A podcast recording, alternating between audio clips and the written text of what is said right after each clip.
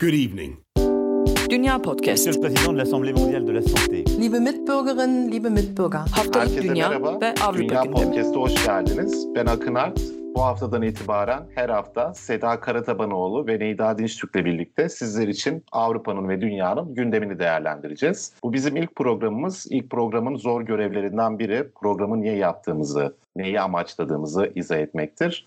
Ben bu görevi üzerimden atacağım ve programın isim annesi olan ve bizi bir araya getiren kişi olan Seda'ya sözü vereceğim bu konuda. Sen devam et istersen Seda. Herkese merhaba. Ee, Türkiye basınında dış haberler genellikle çeviri oluyor ve bu çeviri haberler pek çok e, yayın mecrasında kendine aynı şekilde yer bulabiliyor. Deyim yerinde ise kopyala yapıştırla aynı haberleri pek çok sitede okuyoruz. Ee, Dünya Podcast e, çeviri haberlerin dışında yerinden özgün haberleri size ulaştırmaya çalışacak. Ben Fransa'dan, Nida İngiltere'den, Akın Almanya'dan gündemi takip ederek Türkiye basınına yansımamış konuları size aktarmaya çalışacağız. Dünya Podcast'in e, bir önemi de yerinden e, haber aktarıyor olması. Bunu en son e, Covid-19 pandemisinde yaşadık. Çin'den Avrupa'ya kadar, Avrupa'dan Amerika'ya kadar e, pek çok ülkede yaşayan Türkler televizyon kanalları, radyolara bağlandı, gazetelere demeç verdi ve ülkelerindeki e, salgın sürecindeki durumu aktardı.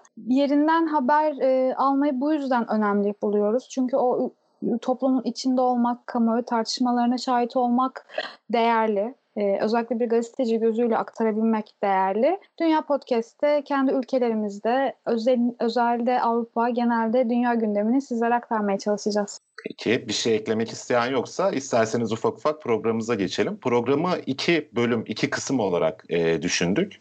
Bu bölümlerden ilkinde üçümüz de kendi ülkemizin öne çıkan gündem maddelerini özetleyeceğiz, onları aktaracağız. Daha sonra belirlediğimiz üç ülkeyi de kesen bir ortak tema etrafında tartışma yürütmeye çalışacağız. Bu hafta için belirlediğimiz tartışma geçtiğimiz ay Amerika'da başlayan olaylar sonrasında bütün dünyada tartışma konusu haline gelen polis şiddeti ve ırkçılık olacak. İlk kısımla kendi ülkelerimizin gündemini aktarma kısmıyla isterseniz başlayalım. İngiltere'den başlayalım. Ondan sonra sırayla devam ederiz. Evet bu vesileyle ben de ilk programa e, merhaba demiş olayım. E, Nida Dinçtürk ben İngiltere'den bildiriyorum. Çünkü bence bir dış haberin olmazsa olmazı bu. Ya geride kalan haftada e, aslında biz bu kaydı bu arada 29 Haziran itibariyle kaydediyoruz. Başlarken bunu söylemekte de fayda var sanırım. E, İngiltere'de geride kalan haftada aslında en çok konuşulan konu İngiltere'nin kamu bankaları hariç toplam kamu borcunun 1963 yılından bu yana ilk kez ülke ekonomisinin büyüklüğünü aşmasıydı. Çünkü aslında e,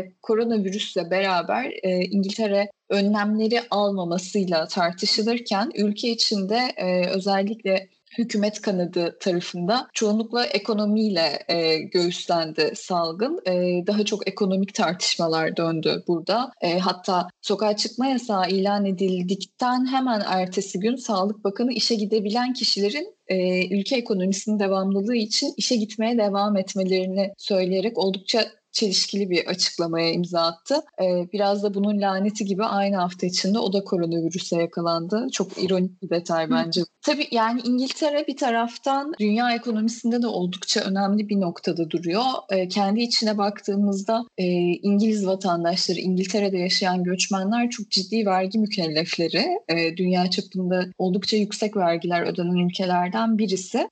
Bunun karşılığı aslında salgın zamanında bulundu diye biliriz. E, yetersiz kalınan noktalar olsa da büyük oranda salgın süresince çalışamayan kişilere, çalışamayan sektörlere hükümet hatırı sayılır yardımlarda bulundu. Hatta bu yardımların sürelerini de Ekim ayına kadar uzattı. E, gelinen noktada bu rakamlardan bahsetmek gerekirse e, Yaklaşık 9 milyon kişi İngiltere'de salgın süresince izinli konumda görünmüş. Yani e, bu şu anlama geliyor. E, hükümet şöyle bir şey söylemişti salgının başında işverenlere. Lütfen e, işçilerinizi işten çıkartmayın. E, eğer işletmenizi çalıştıramıyorsanız onları e, izinli e, onlara izin verin e, ve biz onların maaşlarının yüzde seksenini ödeyeceğiz. Eğer sizin ekonomik durumunuz uygunsa e, kalan yüzde yirmiyi ödeyerek destek olabilirsiniz demişti. Bu demek oluyor ki 9 milyon kişinin 3 ay boyunca maaşı hükümet tarafından ödendi. E, bu da e, 19.6 milyar sterline tekabül ediyor.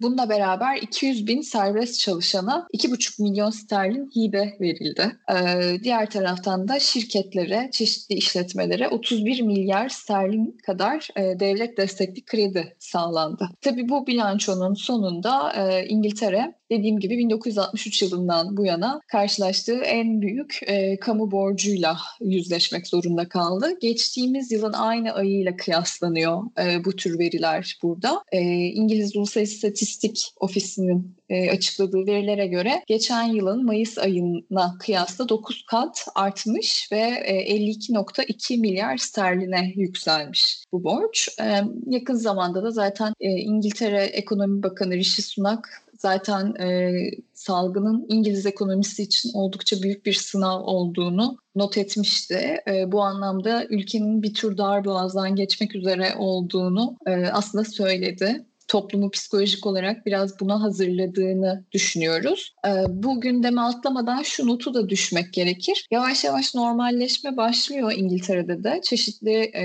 publar, restoranlar açılacak, kafeler büyük oranda açıldı. Mağazalar büyük oranda açıldı. Açık hava pazarları öyle. Açılan mağazaların yani gözlemlediğim kadarıyla %20'si %30'u kepenklerini tamamen kapatmak üzere açmış. Yani e, ellerinde kalan malları satarak e, sonrasında o dükkanları boşaltacaklar, e, iflas edecekler, belki de iflas verecekler bilmiyoruz. Bununla beraber açık hava pazarlarındaki e, esnafla konuştum ben e, geçtiğimiz hafta sonu. E, iki ayrı noktadaki açık hava pazarını ziyaret ettim. Oldukça ümitsiz durumdalar çünkü bu tür pazarların müşteri kitlesi turistlerdir ve e, bu seyahat koridoru sağlıklı bir şekilde oluşturulamadığı müddetçe e, burada esnafın da para kazanması çok mümkün olmayacak. Hükümetin görmek istediği o ekonomik hareketlilik e, burada çok hızlı görünemeyecek gibi hissediliyor. E, İngiltere'nin geride kalan haftadaki en önemli gündem maddesi buydu. E, bu tartışmaya paralel e, çok trajikomik bir diğer detay Boris Johnson'ın kullandığı uçağın kuyruğuna çizilen e, İngiliz e, bayrağının maliyeti 900 bin sterlin harcandığı iddia edildi bu bayrak için. Bu e, kraliyet ailesine ait eski bir uçak ve e, Boris Johnson'ın artık resmi görevlerde kullanması için tahsis edildi. E, İngiliz basını bu uçağı Brexit uçağı olarak tanımlıyor. Bu tanım da bana çok komik geliyor açıkçası. Ee, biraz bu misyonu dağıtmak için e, kullanacakmış gibi simgeleştiriyorlar. Yani şimdi o kuyruğa çizilen dev bayrakla gerçekten de misyonu tamamlıyor gibi. E, tabii bu kadar ekonomik tartışmanın döndüğü e, günlerde telaffuz edilen bu rakam oldukça tepki topladı. Ee, bunu da not etmek gerekiyor İngiltere gündemine dair. Üstelik bu bahsettiğin rakamlar İngiltere tam karantina uygulamadan yaşanan bir tablo. Evet, evet öyle. Evet, ona rağmen pek çok ülke benzer krizlerle belki uçaktaki bayrak yüzünden değil ama başka sebeplerle evet. yüzleşecek. Fransa'da da e, sözünü böldüm Akın affedersin. Yok yok sana söz Fransa'da da zaten. bilim kurulu e, sonbaharda beklenen ikinci dalgada e, karantina uygulayamayacaklarını çünkü ülke ekonomisinin bunu kaldırmayacağını söyledi. Ama tabii bilmiyoruz. Yani çünkü Fransa'da karantina bir günde geldi diyebilirim. Çünkü 15 Mart'ta yerel seçimlerin ilk e, turu gerçekleşti. 16 Mart'ta dediler ki yarın öğleden sonra sokağa çıkma yasağı var. E, işte izin kağıdıyla çıkacaksınız. 3-4 sebep var. Bunlar dışına çıkamayacaksınız. Para cezası vesaire vesaire. Her şey bir günde geldi. O yüzden yine de hani e, şu an ekonomi bunu kaldıramaz diyorlar ama rakamlara bakmak gerekiyor tabii o zaman. Hani durum ne olacak? Salgın hangi hızla yayılacak? Görmek gerekiyor. Hı hı. Sen başlamışken devam et istersen Fransa gündemiyle. Tabii olur. E, Fransa'nın aslında Türkiye ile de e, kesiştiği bir gündemi var. Libya gündemi. Geçen hafta NATO Savunma Bakanlarının e, toplantısında Fransa Savunma Bakanı Türkiye'yi NATO'ya şikayet etti ve soruşturma talep etti. Sebebi de şuydu, Akdeniz'de e, savaş gemimiz Türkler tarafından e, sıkıştırılıyor, agresif tavır uygulanıyor dendi ve Türkiye soruşturma açılması talep edildi. Türkiye bu iddiaları yalanladı. E, böyle bir şey olmadığını söyledi.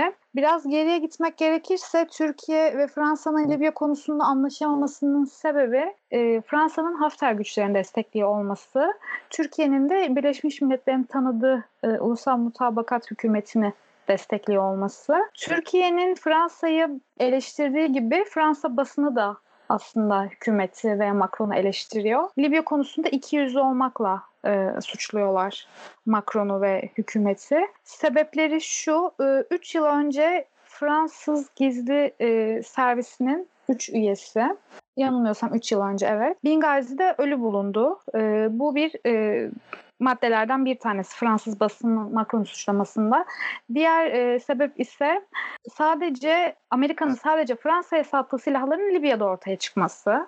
Ee, ve Fran yani Libya'daki çatışmayı Fransa'nın körüklediğini söylüyor Fransız basını ve Ankara ile Paris'in çatışmasında Ankara'nın varlığının Libya'da daha meşru olduğunu iddia ediyorlar Fransa'nın varlığına göre. Sebep de şu, e, Türkiye oradaki Libya'daki e, kapitalist temelli emellerini gizlemiyor diyorlar. Petrol, gaz, savaş ya da oradaki çıkarlarını Türkiye açıkça belirtiyor, ifade ediyor ve bu bu yani Libya oyununu dürüst oynuyor diyor Fransız basını e, Macron'u çok sert eleştiriyor. E, hatta bu hafta e, Türkiye'de belki siz de görmüşsünüzdür Twitter'da e, bir gündem oldu. Fransa'nın Fransa'da yayınlanan bir Hiciv gazetesi var. Bu gazetede e, Libya'da dürüst oynayan tek Türkiye anlamına gelen bir başlıkla bir haber vardı ve bu haberde bahsettiğim gibi Fransa'nın kapitalist e, pardon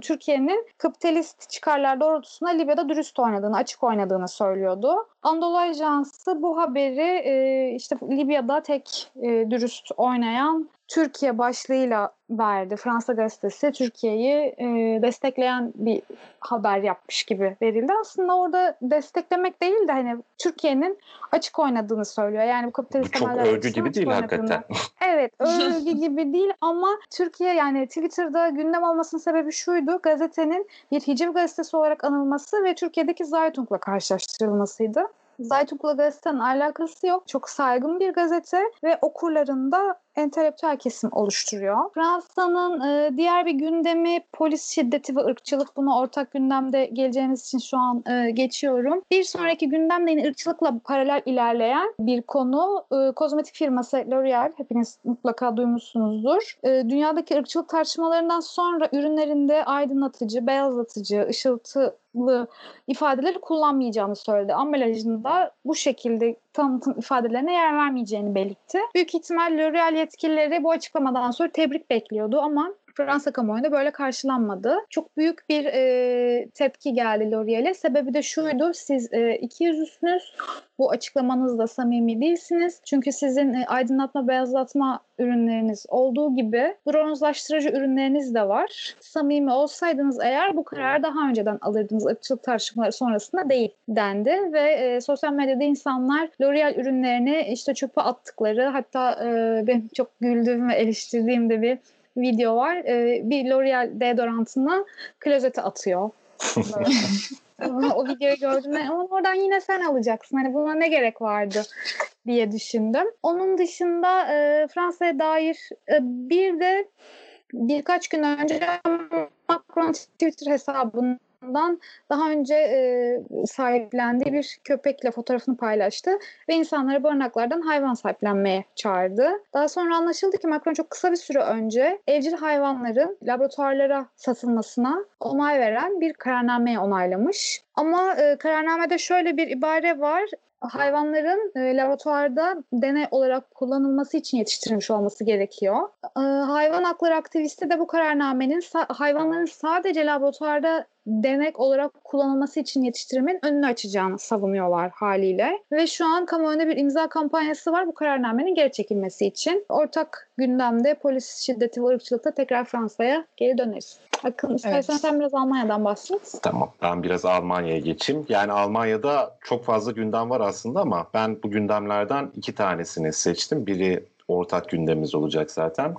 Bir diğeri de geçtiğimiz birkaç ayda zaten hayatımızı olumsuz yönde çok büyük oranda etkileyen korona kriziyle ilgili bir gündem var. Aslında bu gündemin Almanya'daki iç siyasete vesaire de etkileri vardı. Oralara çok fazla girmemeye çalışacağım. Şimdi Almanya'nın en büyük eyaletlerinden biri olan Kuzey Ren-Vesfalya eyaletinin Gütersloh adlı bir şirke, şehrinde Tönes diye bir et fabrikası var ve bu fabrikada çalışan işçilerin 1553 tanesinin korona testleri negatif çıkmış. Toplamda 6500 civarında işçi çalışıyor bu komplekste ve bu işçilerin büyük çoğunluğunu Doğu Avrupa'dan gelen işçiler oluşturuyor ve bu işçiler çok çok kötü şartlarda tahmin edebileceğiniz gibi çalışıyor. Bunların Almanya'ya gelmesini sağlayan bir takım taşeron aracılık şirketleri vesaire var. Bu skandalın arkasından bunların faaliyetlerinin kısıtlanması, yasaklanması ile ilgili de adımlar atılacak ve daha öncesinde de Almanya'nın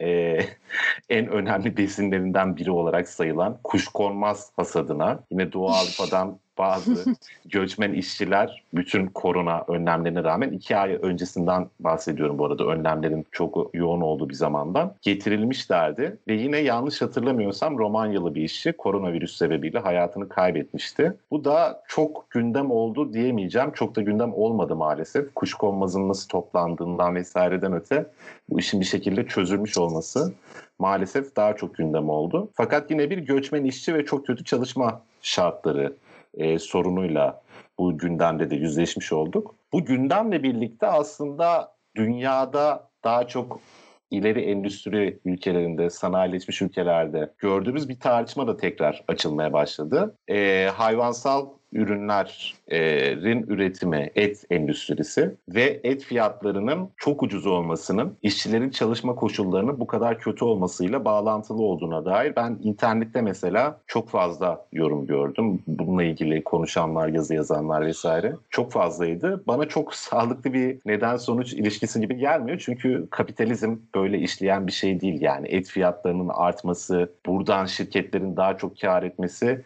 işçilerin ücretlerine falan yansıyacak değil. Yani böyle çalışmıyor. Keşke bu kadar basit çalışsa. Dolayısıyla Peki bunu bu tarz... savunanlar ne taraftan savunuyor? Neye dayandırıyorlar? Yani tepkisel aslında çok bir bütünlüğe oturtarak bir yere bağladıklarını düşünmüyorum ben. Daha önce böyle tartışmalar olmuştu Almanya'da ek vergiler getirilmesi, et tüketiminin azaltılmasına dair. E, Yeşiller tarafından çeşitli mecralarda gündeme getirilmişti. Burada hani vergi getirilsin falan filan gibi somut bir önerinin ötesinde dediğim gibi daha çok işte sosyal medyada şurada burada çok e, söz edilen bir şey olarak varlığını sürdürdü. Yani şimdi şu başka bir tartışma elbette. Et endüstrisi hem çalışma şartları itibariyle korkunç hem ekolojik olarak yarattığı yıkım zaten korkunç. Bu tartışmaya açık bir şey değil. Bunun üstesinden nasıl gelineceği bir tartışma konusu. Burada vegan bir perspektiften de bakabilirsiniz, başka bir perspektiften de bakabilirsiniz. Bunların hepsinin bir mantığı var. Ama tek başına et fiyatlarını arttırarak işçilerin çalışma koşullarının düzeleceğini düşünmek çok mantıklı bir argüman gibi gelmiyor bana. Bir argüman gibi dahi gelmiyor. Öyle söyleyeyim. Yani çalışma koşulları o kadar kötüymüş ki bir sürü mecrada bu fabrikada daha önce çalışmış işçilerle röportajlar yapıldı. Deutsche Welle'de yanlış hatırlamıyorsam okuduğum bir röportajda bir işçi şunu söylüyordu. Yani geceleri uyurken arkadaşlarımızın ağladığını duyardık bazen. Onların ağlama seslerinden of uyuyamadığımız olurdu diyor. Hem evet, çok ciddi ha, e, e, çok ciddi bir soğukta çalıştıkları için büyük ihtimalle onun getirdiği bir e, fiziksel acı var. Hem çok uzun süreler çalıştıkları için çünkü 8 saatlik çalışma süresinin genelde ihlal edildiğini patronlar tarafından söylüyorlar. Böyle bir e, durumla karşı karşıya kalındı. Şimdi bunun yarattığı sonuçlardan bir tanesi Kuzey Ren-Vesfalya eyaletinin başkanı Armin Laschet aynı zamanda iktidar partisi Hristiyan Birliğin gelecek başkan adaylarından biri olarak lanse edilen isimlerden biriydi. Fakat bu krizde çok fazla puan kaybetti yaptığı yanlış hamlelerle. Daha önce de Kuzey Eren Vesfalya eyaletinin benim de yaşadığım eyalet bu arada yaptığı hamleler çok fazla eleştiriye maruz kalmıştı. Şimdi bu krizin tekrar patlak vermesi ve göz göre göre aslında patlak vermesi çünkü e, et endüstrisi Avrupa'nın başka yerlerinde de bu tarz yerler virüsün en çok yayıldığı yerler olarak ortaya çıktılar daha önce de. Krizin bu kadar göz göre göre gelmesi Laşet'i de eleştiri oklarının hedefine oturttu. Bu süreçte zaten çok uzun süredir puan kaybediyordu. Bundan sonra daha da kaybedecek gibi gözüküyor. Bir diğer gündemimiz de hem polis şiddetiyle bir miktar alakalı ama daha çok basın özgürlüğüyle alakalı bir tartışma. Almanya'da Taz diye Tageszeitung kısaltması e, bir gazete var. Bu gazeteyi Türkiye'deki Bir Gün gazetesine benzetebiliriz. Sol görüşlü bir gazete. Zaten e, Bir Gün'le beraber yaptıkları işler vesaire de olabiliyor bazen. Kardeş gazete gibi bir ilişkileri de var. Bu gazetede adını umarım bu sefer doğru telaffuz edeceğim. e, Hengame Yak, e, Yakobi Farah diye bir İran asıllı Alman e, gazetecinin yazdığı hiciv yazısı çok tartışma konusu oldu. E, yazıdan birkaç ifade e, okursam belki neden bu kadar tartışma konusu olduğunu daha iyi anlayabiliriz. Şunu söylüyor özetle polisler vasıfsızdır diye çevirebileceğimiz bir ifade kullanıyor. Herhangi bir mesleki kabiliyetleri falan filan yoktur diyor. Sahip oldukları kabiliyetlerin hiçbirini bir mesleki kabiliyet olarak görmüyor yazının yazarı. Çok net Mesela, bir giriş yapmış. E, evet. E, 250 bin kişilik polis teşkilatını feshetsek mesela bu insanları nereye koyardık? Bu insanlara nasıl bir iş verirdik? Benim hiçbir fikrim yok diyor. Ben bunlara mani, mani, pedikür bile yaptırmam şahsen.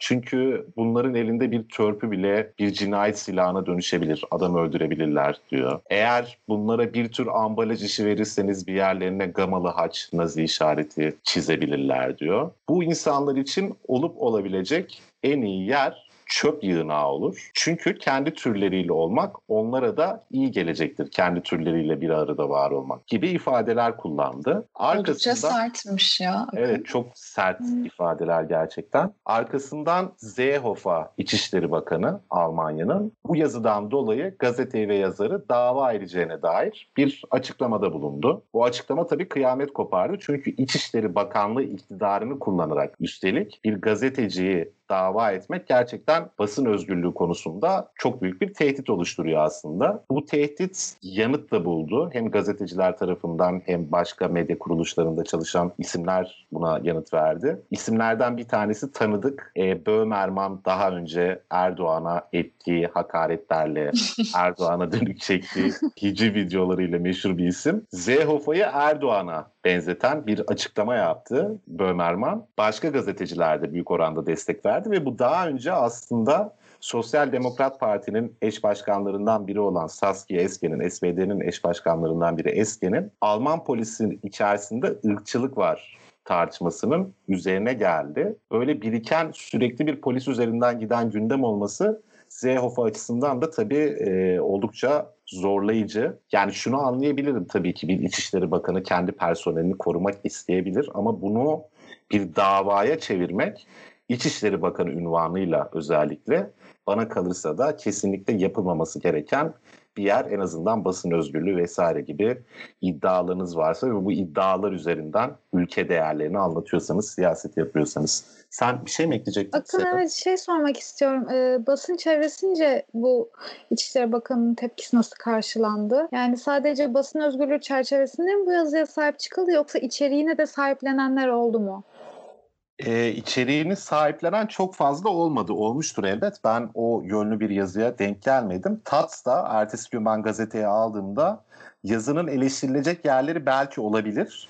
Fakat bu bir davanın e, konusu yapılamaz ifadesini kullanmıştı. Yani ne tam olarak yazının içeriğine destek vermiş ne de tam olarak dışlamış ve yazarını yalnız bırakmış bir açıklama yaptılar baş sayfadan. E, genel olarak şöyle tepkiler vardı her ne kadar yazı kabul edilemez olsa da, her ne kadar yazarın argümanları çok saçma sapan olsa da gibi girişlerle bir takım açıklamalar yapıldı. Ben bunun da çok mantıklı olduğunu düşünmüyorum. Şu yüzden yani fikir tartışmaları biraz böyle ilerler. Eğer sizin karşınızda çok yerleşik bir kurum, çok genel kabul gören bir kurum varsa sizin bu kurumu bir birim yerinden oynatabilmek için 100 birim kuvvet uygulamanız gerekir. Bu 100 birim kuvvet de işte böyle çok sert yazılarla zaman zaman yapılır.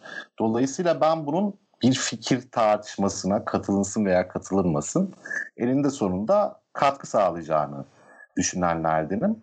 E, tabii polis sendikalarından ve meslek örgütlerinden de çok fazla tepki geldi. E, bu tepkiler Almanya'da bulunan basın Konseyi tarafından incelenecek. Bu basın konseyi yalnız bağlayıcı bir kurum e, olarak anlaşılmasın. e, Preserat şey e, buradaki gazeteciler için gönül e, gönüllü olarak uyulması tavsiye edilen bir takım etik kodlar hazırlayan bir kurum. Bunun Avrupa'da başka örnekleri de var. Yani Fransa ve İngiltere'de de olabilir. Tam emin değilim. Büyük ihtimalle var hatırladığım kadarıyla. E, bu kodlara uyulmadığı takdirde bununla ilgili açıklamalar vesaireler yapıyorlar ama bağlayıcılıktan öte tavsiye niteliğinde gazeteciler için kararlar veren bir kurum bu Preserat. Buradan isterseniz e, genel olarak devam edelim. Evet bence olur. Ve ırkçılık konusunda. Olur geçelim. İstersen sen devam et e, Akın. E, şuradan devam edebiliriz. E, şu tartışılmıştı mesela Almanya gündeminde. Ya geçen haftanın ya bir önceki haftanın e, Die Zeit gazetesinin kapağıydı. Kültür devrimi ifadesi kullanmışlar. Kültür devriminde de şuna gönderme yapıyorlar. İngiltere'de özellikle belli heykellerin hedef alındığını görmüştük ve bu heykellerin bir kısmı belli kesimler tarafından ulusal değerler olarak kabul edilen figürler.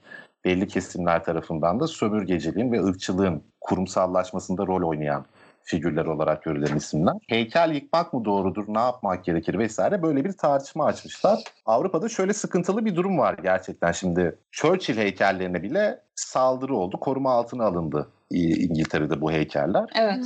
Churchill mesela bir yandan şöyle düşünebilir bir ortalama İngiliz doğal olarak yani İkinci Dünya Savaşı'nda faşizme karşı verilen savaşta bizim ülkemizin liderliğini yapmış isimdir gibi düşünebilir. Fakat bu dönemler ırkçılığın bütün Avrupa'da neredeyse norm olduğu dönemler olduğu için Churchill'in e, hatırlatılan açıklamaları bazıları için şaşırtıcı olabilir fakat bir yandan şaşırtıcı değil. Son derece ırkçı açıklamalar. Yani dünyanın bir ırklar hiyerarşisi içerisinde işlediğini düşünen bir isim Churchill'de eninde sonunda. Evet. Ee, Almanya'da Bismarck üzerinden böyle bir e, tartışma açanlar oldu. Bu kadar büyümedi ama açanlar oldu. Bismarck heykellerine de benzer şeylerin yapılması gerektiğini düşünenler oldu. Fransa'da da elbet olmuştur.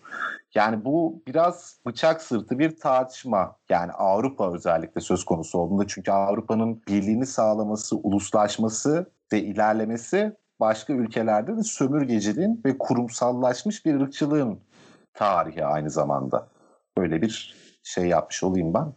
Heykel konusunda şunu ek- ekleyebilirim Fransa özelinde. İngiltere'de e, heykeller yıkılmaya başlandığında ve Belçika'da özellikle Kongo e, sömürgesinde başı çeken kralların heykellerinin kaldırılması yönelik bir kampanya oluşturulduğunda Macron bir açıklama yaptı ve Fransa'daki heykelleri yıktırtmayacağız, buna izin vermeyeceğiz dedi ve onlar Cumhuriyet'in değeri anlamına gelen bir e, ifade kullandı ve Fransa'da e, İngiltere'de olduğu gibi bir heykellere yönelik tepki yaşanmadı. Hı hı. Yani e, aslında bu heykel meselesinin çıkış e, noktası da Black Lives Matter hareketiydi e, İngiltere'de de. E, belki de Amerika'dan sonra yani olayın çıkış noktasından sonra en büyük yankılandığı coğrafya İngiltere oldu diyebiliriz. Çünkü aslında Akın'ın e, dediği gibi geçmişinde çok büyük e, ayrımcılık, toplumsal ayrımcılığı normalleştirmiş bir e, tarih var burada ve yani geçmiş diyorum ama aslında çok yakın bir tarihten bahsediyorum. E, çok büyük e, olayların hemen ertesinde e, sömürgeciliğe karşı da bir yüzleşme başladı ve aslında heykellere saldırı tam olarak o yüzleşmeyle beraber başladı. Önce Brighton'da e, çok bilinmiş büyük bir sömürgecinin e, heykeli sökülüp e, nehre atılmıştı. E, sonrasında bu olayın üstüne e, Londra'daki heykeller ve işte e, o meşhur Churchill heykeli demir perdelerle korunma altına alınmıştı. E, bu yüzleşmenin ardından aslında sular çok durulmadı. Tartışma yön değiştirerek devam et, ediyor e, İngiltere gündeminde. Biraz e, sessiz ve derinden diyebilirim. Şöyle bir yüzleşme e, ortaya çıkıyor. Mesela sömürgecilik tartışmalarında neredeyse 2016 yılına kadar aslında e, İngiltere İngiltere'deki köle sahiplerine kölelerini azat etmeleri için e, ödenen e, tazminatın vergisini ödediği e, tekrar hatırlandı. E, buradaki vergi mükelleflerinin e, baktığınız zaman çok yakın bir tarihe kadar aslında e, kölelik tarihinin uzantısını e, sürdürdüğünü anladı insanlar anımsadılar gündelik hayatlarında. Geride kalan haftada mesela İngiltere için çok büyük e, simgelerden birisi kraliyet ailesi. Elizabeth'in, kraliçe Elizabeth'in kullandığı bir kraliyet nişanına karşı e, bir imza kampanyası başlatıldı. E, çünkü bu nişanın üstündeki tasvirde beyaz bir melek figürü, melek diyorum çünkü kanatları olan bir beyaz insan e, tasviri. E, bir başka kanatlı e, siyah insan tasvirini eze, eziyor, ezer şekilde tasvir edilmiş. Yani bu aslında George Floyd'un katledilmesini neredeyse birebir e, tarif ediyor görsel olarak. Elizabeth hala bu nişanı kullanıyor e, resmi törenlerde. Bu yüzden Change.org sitesi üzerinde bir dilekçe e, hazırlandı. E, nişanın ırkçı ve hayli aşağılayıcı bulunduğu. E, bu yüzden e, artık bunu kraliyet ailesinin bu nişanı taşımaması gerektiği e, hatta e, bu nişanı taşıdıkları için bu aşağılamaya destek verdikleri bu nedenle de e, özür dilemeleri gerektiği söylendi. E, binlerce kişi tarafından da imzalandı bu arada bu dilekçe. Fakat kraliyet ailesi tarafından herhangi bir açıklama yapılmadı. Bununla beraber yani gene bu esen rüzgarın etkilerinden birisi olduğunu düşündüğüm bir gelişme geçtiğimiz hafta İşçi Partisi tarafındaki gölge milletvekillerinden bir tanesi Yahudi karşıtı ifadeler, Yahudi aleyhtar komplo teorileri içeren bir makaleyi Twitter hesabından paylaştığı için görevden alındı. Rebecca Long Bailey alınan vekilin adı. İşçi Partisi lideri Keir Starmer e, yani bunun oldukça yanlış bir e, adım olduğunu, antisemitik komplo teorileri içeren bu makaleyi e, sorgusuz sualsiz kendi e, görüş kendi görüşleriyle de katılırmışçasına e, kişisel Twitter hesabından paylaştığı için Rebecca Long Bailey'i gölge kabinedeki görevinden aldığını açıkladı. Bailey tabii bir savunma yapmayı denedi. E, bu savunmada işte makalenin çeşitli noktalarına katılıyordum sadece gibi. Aslında gerçekten mantık zemininde karşılığı e, bulunmayan bir açıklamaydı. Böylece e, aslında İşçi Partisi tarafında da e, biraz nasıl denir konjonktüre ayak uyduran gelişmeler yaşandığı söylenebilir. E, son olarak cumartesi günü e, Londra'da Black Lives Matter e, hareketi aslında gerçekleştirilemeyen onur yürüyüşüyle birleşti. Çok sayıda siyah vatandaş e, Londra sokaklarında hem e, cinsiyet eşitliğini hem de ırk eşitliğini savunan pankartlar taşıyarak böyle bir yürüyüş yaptılar. Aslında bu yürüyüşün de e, temel çıkış noktalarından bir tanesi potansiyel bir e, yasa değişikliği söz konusu İngiltere'de. E, aslında bu e, cinsiyet tanımlarıyla ilgili bir değişiklik. E, önceki Başbakan Theresa May döneminde e, cinsiyet değişikliği ifadesinin doğum belgelerine yansıması için yani bir trans bireyin trans birey olduğunun doğum belgesine işlenmesi için herhangi bir tıbbi müdahale ya da tıbbi bir muayeneye gerek olmamasına karar verilmek üzereydi. Bunun yolu açılmıştı. Fakat gelinen noktada bu yasanın değiştirilmesi söz konusu. Bu potansiyel değişiklik nedeniyle e, aslında bu cumartesi günkü yürüyüş organize edildi e, diyebiliriz. Yani aslında İngiltere'nin ırkçılık adına yüzleşmesi büyük fakat bunu polis şiddeti üstünden çok yaptığını söylemek mümkün değil. Çünkü zaten İngiltere'nin yakın tarihi polis şiddetini tartışmaya bile izin vermeyen skandallarla dolu yani. ee, senin ekleyeceğin bir şey var mı Seda? Ben birkaç şey ekleyeceğim ona göre. Sen ekleyebilirsin. Ee, birincisi şu ya İşçi Partisi içerisinde antisemitizm tartışmaları sanırım daha önce de olmuştu. Özellikle Jeremy Corbyn döneminde bence Corbyn'e yöneltilen eleştiriler haddini aşan yani eleştirilerdi bu arada. Yani çok da antisemitizmle bağlantılandırılması zor şeylerine de bir miktar e, zorlama olarak bu tarz yorumlar yapılıyordu. E, şunu söyleyecektim. Ülkelerin tarihine göre bizim ırkçılık diye genel bir başlık altında topladığımız etnik ayrımcılık biçimlerine gösterilen hassasiyetler değişebiliyor. Yani İngiltere tarihinde İngiltere zaten İsrail'in kuruluşunda da çok büyük bir e, öneme sahip bir ülke olduğu için ve dış politikasında İsrail çok önemli bir yer tuttuğu için antisemitizm hep önemli bir tartışma konusu benim de bildiğim kadarıyla. Almanya'da maalesef daha da tatsız sebepleri var. Antisemitizmin tartışma konusu olmasını tahmin edebileceğiniz çok da evet. uzak olmayan bir geçmişten evet. dolayı. E, burada bir ay kadar önce yanlış hatırlamıyorsam bir tartışma olmuştu. Postkolonyal çalışmaların bilinen isimlerinden Mbembe diye bir düşünür var. E, kendisinin Almanya'da bir fuar açılışında yapacağı konuşmanın iptal edilmesi söz konusu oldu antisemitist tırnak içerisinde açıklamaları sebebiyle. Fakat antisemitist yakıştırması yapılan açıklamalar kendisinin apartheid rejimiyle Nazi rejimine ve İsrail'in Filistin'de yaptıklarıyla zaman zaman işte bu tarz yaklaşımları karşılaştırması kendisi aslında detaylarına giremeyeceğimiz şu an zaman yetmeyeceği için bütünsel bir kuramsal derdi anlatmak isterken bunu söylüyordu. Fakat e, antisemitizmle suçlandı. Bu suçlamanın üzerine bazı mecralarda bazı yazarlar bunu teorik başka bir düzlemede oturtarak şunu söylemeye başladılar. Postkolonyal çalışmalar zaten özü itibariyle antisemitisttir gibi bir sonuca vardılar mesela. Yani böyle garip garip e, şey çatışmalar ortaya çıkaran durumlar da olabiliyor. Yani siyahlara yapılan ayrımcılık, antisemitizm bilmem ne. Biz bunları genel bir ayrımcılık başlığında tartışmayı uygun buluyoruz. Bence de doğrusu bu. Fakat bunların zaman zaman birbiriyle çatıştığını değil ama çatıştırıldığını görmek mümkün. Bir de bu meselelerde sarırım son bir anekdot olarak onu da anlatayım. En büyük el artırma mı diyeyim artık. Ee, Almanya'dan e, yine bir ay kadar önce geldi. Yeşiller Partisi Alman anayasasından ırk ifadesinin çıkarılmasını teklif ettiler. Irk ifadesinden de kasıt şu anayasanın e, ilk maddelerinde çoğu anayasada vardır ya işte kimseye ırkına, işte dinine, cinsiyetine, bilmem neyine bakılmadan yasalar önünde eşittir diye. Bu ifade kaldırılsın çünkü ırk diye bir şey yoktur dediler. Evet yani ırk diye bir kavramın bilimsel olarak varlığı yokluğu tartışmalı bir şey. Yani ben de olmadığını, bu kavramın kullanılmaması gerektiğini düşünenlerdenim. Ama ırkçılık diye bir şey var maalesef. Evet.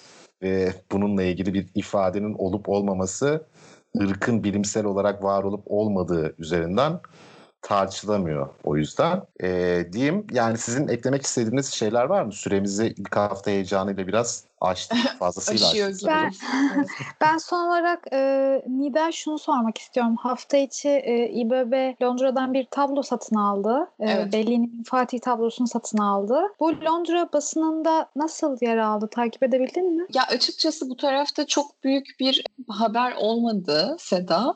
E, yani çünkü aslında şöyle hissediyorum. Zaten olması gereken bir şey gibi algıladılar. Gibi hissediyorum. Çünkü e, özellikle Londra Belediye Başkanı Sadıkan bu konuda oldukça ideal bulunan bir yerel yönetim kişisi. E, oldukça da beğeniliyor yaklaşımı. Hani şunu not etmek önemli olabilir belki. Ekrem İmamoğlu İstanbul Büyükşehir Belediyesi'ne seçildikten sonra başkan olarak ziyaret ettiği ilk kişilerden birisi Sadık An'dı. E, hatta hemen peşinden Mansur Yavaş da ziyaret etmişti. Ben o zaman o ziyareti aslında biraz e, şöyle değerlendirmiştim. Galiba İstanbul'un yönetiliş biçiminde de Londra'yı bir e, model olarak gözlemlemek istiyor Ekrem İmamoğlu diye düşünmüştüm. Nitekim çok hızlı adımlar attı bunun için. Sadık An'ın e, mesela en büyük özelliği nedir diye sorsanız bir Londralıya kesinlikle çok ekolojik atılımlar yapmaya çalışan bir lider olduğunu söyleyecektir. Gerçekten de Londra'daki e, karbon emisyonuyla çok ciddi bir mücadelesi var. Hatta şimdi salgından istifade e, bu atmayı planladığı adımları da daha erken atacak. Mesela Ekrem İmamoğlu'nun da çok kısa bir sürede İstanbul'da bisiklet ve scooter kullanımını belediyenin e, yatırımıyla teşvik etmesi benim çok dikkatimi çekmişti. Sadıka'nın bu anlamdaki sanatsal adımlarını da takip ediyor diye düşünüyorum e, Ekrem İmamoğlu. Londra'daki e, müzeler ki Londra aslında Avrupa'nın en büyük müze başkentlerinden birisi olarak ifade edilir. Londra'daki müzelerin e, ücretsiz olması, e, şehrin birçok noktasında önemli sanat eserleriyle karşılaşabilmek gibi detaylar e, İstanbul'da da kendini tekrar edecek sanırım. Bu bir tür kardeş şehir e, ilişkisi kuruluyor diye düşünüyorum. Ama yani ez cümle bu satın almanın e, İngiltere basınında öyle dikkat çekici bir boyutta bir karşılığı olmadı. Kapatmadan ortak gündeme dair e, kısa birkaç şey söylemek isterim. Fransa, e, Amerika'da George Floyd'un öldürülmesinden sonra başlayan eylemler Fransa'ya da yansıdı ve tam o zamanla denk e, gelen bir gelişme yaşandı Fransa'da. 4 yıl önce e, jandarma tarafından gözaltına alınan ve gözaltı aracında fenalaşıp hastaneye kaldırılan ve hastanede hayatını kaybeden e, bir genç e, Fransızın nefessiz kalarak öldüğü ortaya çıktı otopsi raporunda. İlk otopsi raporunda sonuç böyle değildi. Ailenin isteğiyle yapılan ikinci otopsi raporunda nefessiz kalarak öldü ortaya çıktı ve bu e, Amerika'daki ölüme çok benzerdi ve Fransa'daki ırkçılığa karşı eylemlerin de e, başat noktası bu oldu. Çok kısa bir süre önce de yine Ocak ayında e, polisler tarafından gözaltına alınan, daha sonra yine fenalaşan, hastaneye kaldırılan ve hastanede ölen bir kurye, bir motosikletli kurye e, vardı ve e, gözaltına alındığı sırada telefonla ses kaydını başlattığı ortaya çıktı ve bu ses kaydını Fransa'da iki gazete yayınladı. Yedi kez nefes alamıyorum sesi var e, kayıtta e, ve Fransızlar hatta sosyal medyada yedi kez nefes alamıyorum e, paylaşımları yaptı bu e, polis şiddetine dikkat çekmek için. Bu gelişmeler üzerine İçişleri Bakanlığı polisleri e, ya polis şiddetine polis şiddetini karşısına alan bir açıklama yaptı ve ırkçılığa karşı sıfır tolerans dedi. Polislerin gözaltına alırken sadece yere yatırma yetkilerinin olduğu, boyun kısmına herhangi bir baskı uygulayamayacaklarını söyledi ve polislerin cezai işlem dışında disiplini işlem de yapılması e, gerektiğini söyledi. E, ve Fransa Amerika değil dedi. Yani Amerika'daki ırkçılık, polislerin ırkçı tavırlarına karşı. Daha sonra bu öldürülen kuryenin avukatı Fransa Amerika değil ama Amerika'ya yakın, Amerika'ya yaklaşıyor açıklaması yaptı. Şu an e, Fransa'nın Fransa'da polis şiddeti çok tartışılan, e, hala e, sıcaklığını koruyan bir gündem. Hı hı. Buradan evet yani aslında George Floyd olayının da hiç de istisna olmadığını, bu kadar evet. kıyametin kopmasının da aslında görünür olmasıyla, bir şekilde görünür kılınabilmesiyle alakalı olduğunu görüyoruz. Böyle olaylar maalesef pek çok ülkede çok fazla defa yaşandı. Umarım daha daha fazla yaşanmaz bu tepkilerden sonra diyelim. Ekleyecek bir şeyiniz yoksa isterseniz fazlasıyla uzattığımız ilk programımızı yavaş yavaş kapatalım. Evet dinleyiciye hafta... de insaf edelim. Aynen öyle. Ee, önümüzdeki hafta görüşmek üzere diyelim o zaman. Görüşmek üzere. Hoşçakalın. Görüşmek üzere.